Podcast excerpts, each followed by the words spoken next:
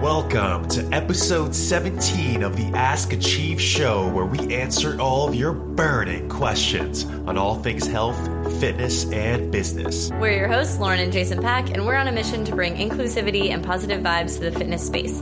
Today, we'll be covering our top three certifications, how to know your fitness level, and how to push past a plateau in the bench press. We hope you're excited. Let's get into the show. All right, episode 17. Two this week. Yeah, our first double week actually. So Yeah. hopefully we can continue this trend Mondays and Wednesdays. Um, special announcement that we'd like to make is that we are launching our first internship program actually. So Ted and Sarah are heading this program and it's going to be a summer internship. It's going to start June 1st to August 31st. And we would like our um, applications are due by March 1st. So if you're interested or know anyone who might be interested, um, go to achievefitnessboston.com forward slash pages forward slash internship. Yeah, it's going to be a great time. It's going to be a summer full of learning, fun. You get to experience the environment of Achieve and, and really get to the ins and outs of what we what we prioritize um, for our coaches at Achieve and what we think that coaches should prioritize in their training. So Yeah, I mean, outside of actually being an employee at Achieve, this is probably going to be the closest look and probably the deepest look into what we actually do at Achieve on a daily basis. So, looking forward to time. that. Um, All right, should we get right into the questions today? yes. So we've got three of them. Number one is from Jessica Storch, and she asked uh, top three certifications outside of our PT cert that you found the most impactful slash useful to your growth and work as coaches. Cool. So we're we're um, we're friendly with Jessica, and I I think she said top three certs outside of our normal PT cert um, because she and we know that your baseline certification, your NASM or your NSCA or ACE, whatever entry level certification um, that you have, um, it's going to be just that. It's going to be entry level. So it's going to just basically get you the bare minimum of knowledge of anatomy and physiology and basic uh, program design, um, things like that. So she's looking for specialty certifications that really would kind of set you apart from other coaches and also really further your knowledge. Yeah. So we probably start with strong first. Yeah. Um, and that's that's a little bit broad because there's actually a lot of certifications within the Strong First umbrella. Um, so if we had to pick one, we'd pick the SFG, which is the Strong First kettlebell, kettlebell certification. Um, we would pick that one.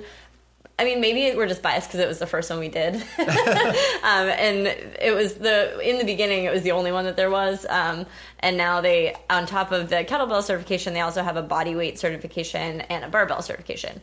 Um, we'd recommend getting them all. Um, we think that they're all really useful, but the kettlebell certification gives you um, insight into training kettlebells that you can't really get anywhere else. Um, it's definitely the best of the best when it comes to kettlebell certs, and it gives you just so much more than what to do with a kettlebell. It gives you strategies and techniques that you can use in any area of your training. Um, and you know, I don't know. I, th- I think it just out outperforms any other like tool certification out there, right? Yeah, yeah, and it, it- yeah, the Strong First is is definitely considered the gold standard in terms of kettlebell certifications, but they the Strong First dubs themselves uh, the School of Strength, um, and that's because most people when they enter the Strong First. Um, uh, the SFG curriculum, they'll find that if they go to a Strong First barbell or a Strong First body weight um, certification, that there's so much carryover because strength with a certain tool will very um, much m- more than likely have some sort of carryover to a different tool because it's still your body and all the same um, techniques and concepts still apply. Right. Right. Yeah, exactly. And they're they're not like shy about saying that. They don't think that one tool is the the ultimate way to train. Um, Yeah. They do a really good job though of teaching each specific tool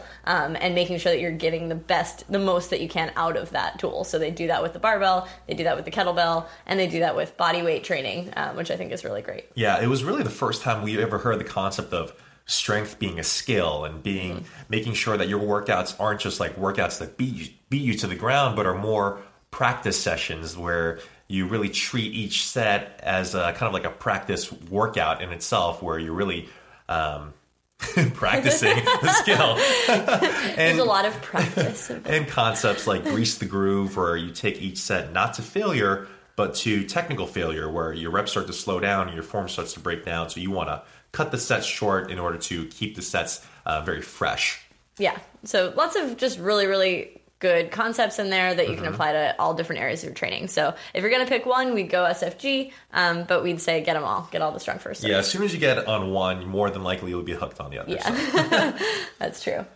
Um, second, probably would be FMS, um, the functional movement screen. Um, definitely, really, totally changed the way that we looked um, at fitness. Um, prior to the FMS, it was all body parts. Really, like our knowledge was doing like back and bis and chest and tris and legs and that sort of body part split. And functional movement screen was like, or functional movement systems came along and they were like, you know, your body isn't, it doesn't work in isolation. It works in unison with the rest of the other body parts. So you might as well look at your body um, and break it down in terms of patterns that you do. So pushing and pulling, squatting, hinging, um, and just it just really forced us to kind of take a step back and and realize that the human body was much more intricate than just a, a bunch of little pieces. It, it's very much tied together. Yeah. So again, it's one of those things that even if you aren't planning on using the screen um, as an assessment tool, that's fine. It's still we think a valuable certification to go through just to get the the knowledge and understanding of where they're coming from, why they ever set up the screen in the first place, and and understanding how to look for certain um, movement, you know, compensations or asymmetries with somebody, and and how you can actually address those instead of just thinking about working out as working specific muscles or body parts. Yeah, So, yeah, great. That would be two, and then three. What would you say? Precision nutrition. probably precision nutrition. Yeah. Yeah, Um, so any anybody who's ever trained anyone knows that even though your certification is a personal trainer, you're going to get nutrition questions. Like there's just no doubt about it. People are going to expect you to know something about nutrition. your friends and your family as soon as they find out that you're a coach. yeah, like everyone's gonna be like, "What should I eat?" And that's one of the early questions that you'll start to get. And we were kind of like, "Well, we're not nutritionists, right? Like, Yeah. we're, that's not. We didn't go to school for that." So, precision nutrition, I would say, is the closest you can get to getting like a miniature degree in nutrition. It's so well laid out. Their curriculum is is incredible, and it's really well. Um, it's really diversified, so you can get a little bit of knowledge in all different areas of nutrition. Um, and the best thing that it does is it teaches you how to coach someone through a nutrition program. Um, it teaches you not to just write a meal plan for someone, which you, you really technically can't do if you if you're not a registered dietitian or a nutritionist. Um, but instead to encourage them to focus on their habits and to build habits over time and to go slow, um, to focus on not just what they're eating, but how, like slowing down their eating and being more mindful. Um, so there's just more to it than just eat protein, this much protein and this much carbohydrate and this much fat, because that's not really how people go about putting together their meals. And like, I mean, unless they're they're trainers, unless they're like somebody who does this for a living, they're not thinking about their macronutrient breakdown. They're just trying to get a well balanced meal in. And precision nutrition does a really good job of explaining how to help people do that in a way that feels le- not too overwhelming and like easily fit into their their daily lives. Yeah, I mean, prior to PN, I think like I would just ask for someone's food log and then basically, you know, take bits and pieces that could have been improved and told them specifically maybe you should eat this and maybe you should eat this at a certain time or et cetera, et cetera, and gave very specific um, guidelines to follow. And a lot of times, actually, it usually yielded some pretty good results. But in the long term, probably not the most sustainable thing ever. So um, once we found out about precision nutrition, the habits just made so much more sense, gave such better guidelines and much more flexibility, which is what we want because we want fitness to be a very sustainable, long term approach as opposed to being very um, cut and dry. This is what you need to do, otherwise, you are not successful at it. You're right. Right. So, yeah, those are our big three. Uh, we answered this in a previous episode, but we thought we might want to revisit it. Um, and I think we actually said the exact same certifications. um, but just wanted to throw a few more out there, just kind of like rapid fire. Um, if you are into running, uh, we are partial to the pose method certification. Um, one of our coaches, Ted, um, has taken that on, and it's it's definitely been a very good addition to uh, sort of our repertoire. Um, if you are into Olympic lifting or would like to get into it, USAW. Um, we're partial to an instructor named Danny Camargo. He's out in Florida. Uh, we're actually hosting him sometime in the fall. We're trying to nail down the date, uh, but we'll keep you guys posted on that.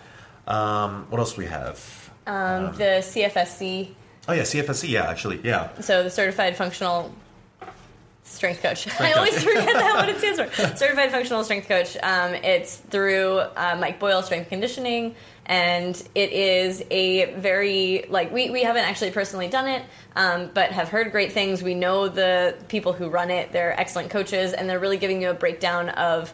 Um, a lot of just the functional aspect of training and like the day to day what you're going to see with either athletes or general population. Um, and I really think that it's probably one of the better um, like starter certifications out there. Absolutely. It just gets you right into the kind of like coaching aspect of things as opposed to just reading things on a textbook and then hopefully applying it later on. It's like it gets you into the thick of coaching right away, which we think is great. Um, and then actually speaking of, of coaching and just being into more of a real world environment, uh, there are a lot of mentorship programs out there. Like um, I know that um, Mike Boyle has one because we, we went to that one. Um, Exos um, has one, which is very world renowned. Um, but anytime any of these sort of top facilities offer a mentorship, we would definitely recommend going just because it gets you into an actual gym setting uh, where a lot of this textbook knowledge is actually applied and you you can understand how they actually go through the rationale of you know picking what exercise to use or what periodization scheme to use and things like that. So a lot, it's a lot more applicable, we think. Yeah. Yeah. I think that's about it for the question. Yeah, I think so. I mean, obviously, we have a lot of we we very very much value continuing education. Um, so there would be very few things that we would be like, no, don't do that. Yeah. um, if you have something that you're interested in, like a specific topic, go learn about it. Go take a certification. Um, I also liked. I don't. I might have even said this in the last one too, but um, Brett Jones said uh, in one of our last Strong First certs that I was assisting at. Um, he said I would recommend taking a certification that you don't agree with.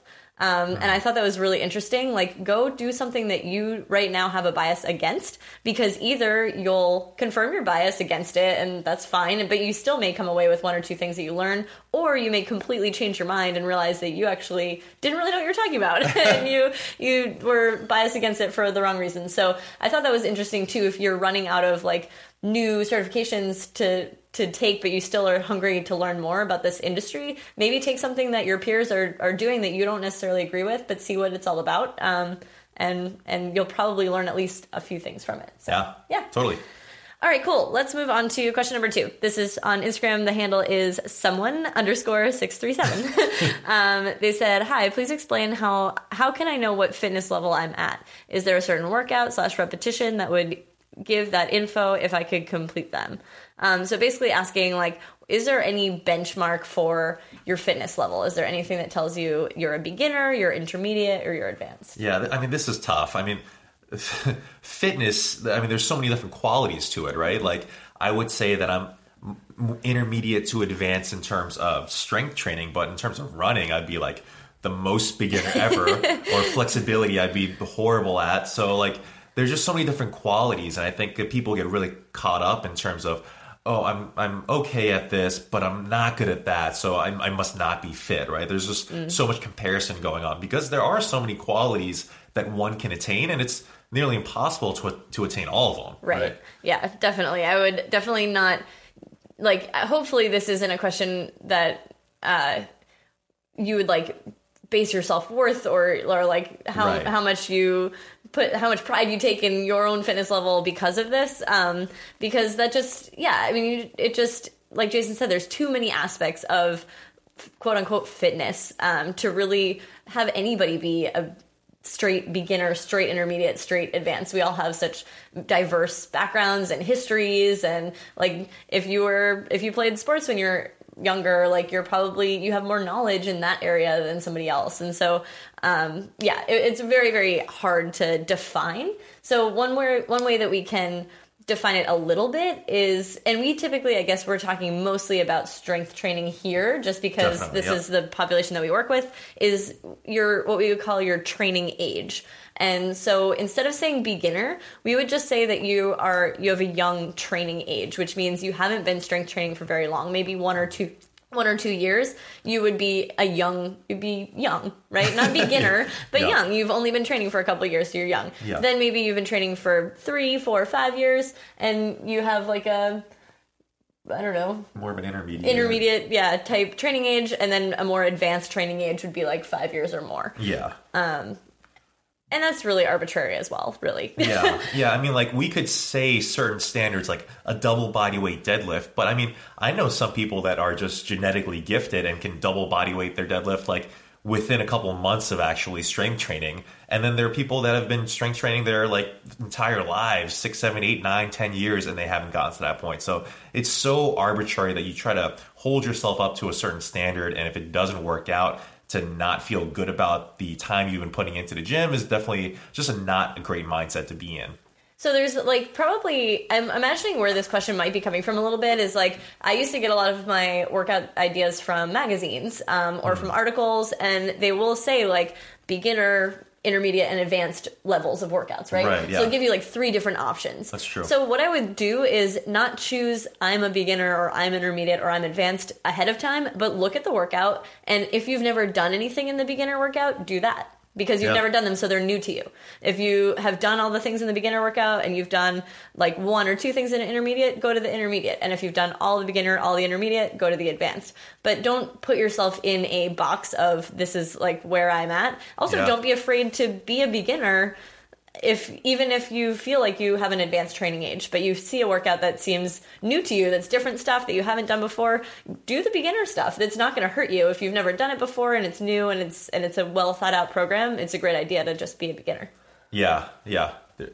I remember this one, this one. There was like this trending topic on social media, and it was uh, analyzing Steph Curry, who, um, who plays for the Warriors, and, and he's he's eventually going to go down as one of the greatest players of all time, Hall of Famer. But he had a video of himself trap bar deadlifting, and I think he was deadlifting 400, which is still pretty good. Yeah.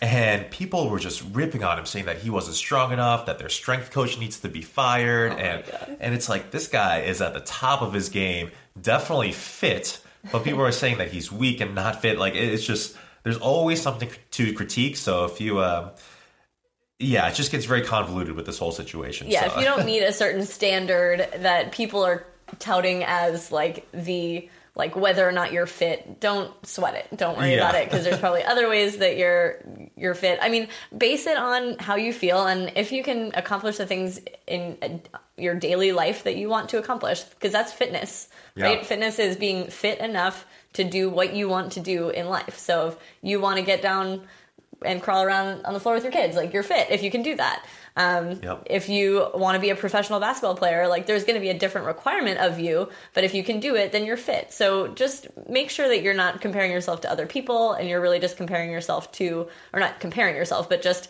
uh, having your standards be based around your life not somebody else's yeah, focus on yourself. yeah so hopefully that helps and clears it up a little bit Yeah. um, all right, and the last question comes from a underscore Tully twenty four.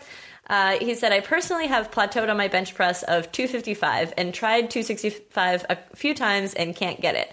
I have varied my reps and my entire workout, so I'm stuck and don't know what else to do. All so right, this is a little higher level. Yeah, this is very high level, and this is very, very specific, going from 255 bench to 265. Um, so we usually don't ask another question after. We usually try to just answer that um, question without context on the show, but um, it's just there's just too many variables. So I actually went ahead and asked um, him. He I said, "Great question. What's been your sets and rep scheme for the past few months? How often do you switch up your rep scheme, and how many times a week do you bench press?" And he responded with, So I usually bench about twice a week, and I'll go heavy one day, keep the reps between one to five, and slowly increase on the other day. And I'll keep the reps to eight to 10 and keep the weight the same. And on both days, go into my normal routine of incline, floor press, and a few other chest exercises. And I could have gone even further in terms of like what his training age was or what his exact program was prior. What else is he doing in terms of like, is he doing lower body lifts as well, or is he just focusing on upper body? Um, where is the sticking point? Is it the lockout, which mean, maybe means he needs more tricep strength, or is it at the bottom where maybe he needs some more pause bench presses or some positional drills and things like that? Um, there's so many different ways we can go with this. Um, but it seems like based on his answer, he is so he's doing one heavy day and one higher rep day, which is probably slightly um, what do you say? Keeping the and Eight to ten reps, keeping the weight. the keeping the same. weight the same. Yeah. So I would say that he's probably not really tapping into um, very heavy weights too often if he's able to keep the same rep range from the one to five to the eight to ten keeping the weights the same. Oh, Right? no, I don't think that's what he's saying. oh, I think he's saying so. Like, keep Oh. reps. When he's doing the eight to ten rep day, he's keeping the weight the same okay, for gotcha. eight to ten reps. Okay, so all he's right. not increasing that week to Gotcha. week.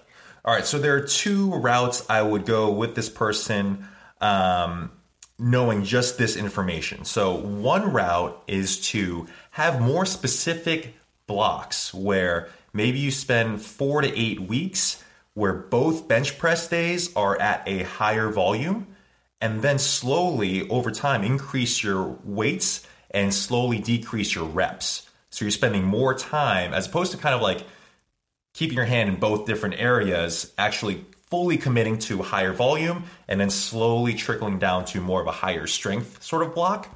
And then the, the second suggestion is to actually add in a third bench press day and maybe take away some of the assistance exercises like the incline or the floor press um, and actually bench three times a week. So, what I would recommend here is on the day that's higher volume, so 8 to 10 repetitions, I would start off at anywhere from 55 to 65%, and each week increase about 2.5 to 5 pounds. On the second day, do anywhere from 5 to 8 repetitions and go from 65 to 75%, somewhere within that range. And again, increase 2.5 to 5 pounds. And then on the third day, do a heavier day where you do 1 to 5 repetitions and start in the 75 to 85% region. And eventually you get to a point where you're hitting some pretty heavy weights in that 1 to 5 region and eventually you're you should be able to peak into a pretty good max out. But the main goal is just to get um, more volume, so which is why we want to add that third day. And I feel like taking away some of the assistant stuff will actually help out in the long run because it will tax him to the point where it might hinder his progress on a normal main bench press day, if that makes sense. Yeah, yeah, Yeah. totally. Um, yeah, and another thing that we see that we, Jason and I both used to do all the time is trying not to. It's very tempting to test out your max Hmm. all the time because you just want to know, like, is what I've been doing working? But we Totally. we recommend not testing out your max lift. in- Like more than three times a year. Yeah. Um, if you do that, you're just, it's actually extremely taxing. Even though it's just one repetition, it doesn't seem like it's that big of a deal. It's extremely taxing on your central nervous system. You get Totally. really, your body kind of breaks down. It gets really tired just from that max effort lift. Um, so doing that too often actually is going to inhibit you from being able to make progress. So try to do, stick to a program where you're doing sub maximal weights for an extended period of time, but building as you go. So start pretty sub maximal, like Jason said, like 55, 65%.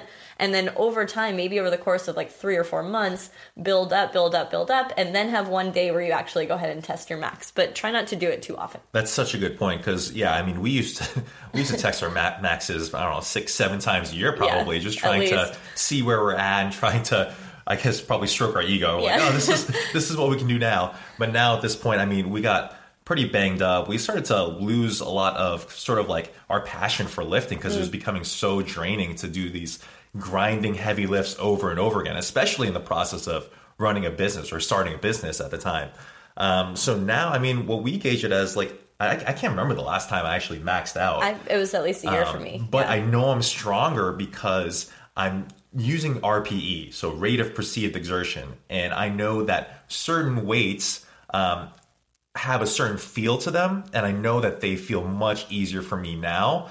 And um, because I'm not striving to do these one RM max attempts, I'm getting less banged up, and I'm able to lift a lot more consistently. So now we're lifting on average about three to four times a week, whereas before we were doing two to three like heavy grinding sessions a week, and it just wasn't Dreading our workouts. yeah, it just wasn't uh, producing the consistency enough to build up our overall training volume. So, yeah, now we're doing, we're getting a lot more with less almost. Yeah. Yeah. So yeah, hopefully the combination of those tips uh, helps that out. And anybody who's kind of struggling and feeling like they're hitting a plateau, you can apply that same same methodology to any of your lifts, um, and hopefully that should help. Yeah. Cool. Awesome. That Diesel will just about woke up, do so. it. Yeah, Diesel just woke up. I don't know if you heard his little collar shake, but just woke up and stretched off the end of the couch. So Um, all right. So, yeah, if you could email us any questions you have to podcast at achievefitnessboston.com, that would be great. Uh, we always put out a little story on our Instagram to uh, ask for questions on the day of. We're going to try to do this every Monday and Wednesday afternoons. Um, so, keep an ear out for those. um, and I guess that's about it. that's about it. So until next time, Peace love and muscles. muscles.